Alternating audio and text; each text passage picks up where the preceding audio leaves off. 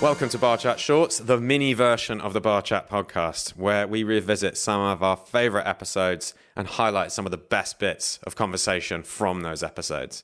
On this particular episode, we're going back to an episode around growing your career through social media, uh, where I was joined by Lucas Assis and Kaitlyn Stewart. Now, these guys have managed to build, I would say, small empires on social media uh, through kind of slightly different strategies.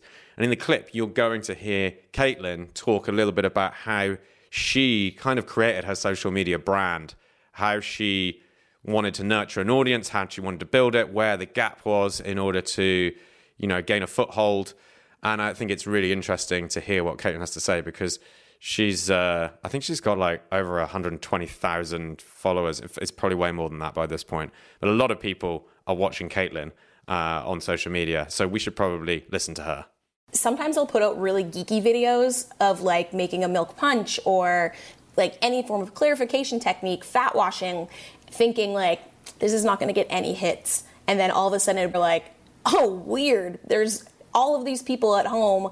This video has like 2 million views, and people are making uh, milk liqueur and clarified spirits and all this kind of stuff at home. I would have never have guessed that. So that there's this weird like balance of like, I get a lot of requests for like, can you please just tell me how to open a shaker? It's always a mess. And then you have the other side where people are like, how do you how do you use a rotovap? And i'm like i don't i don't have a rotovap at home but you know it's like this weird like in between.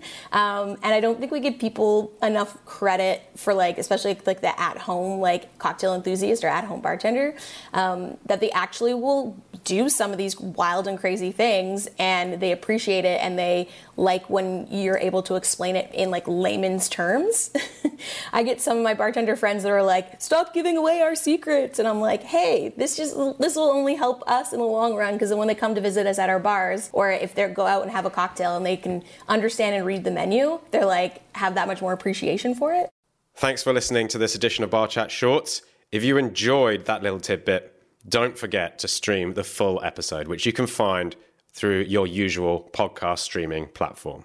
And if you haven't already, make sure you become a Diageo Bar Academy member.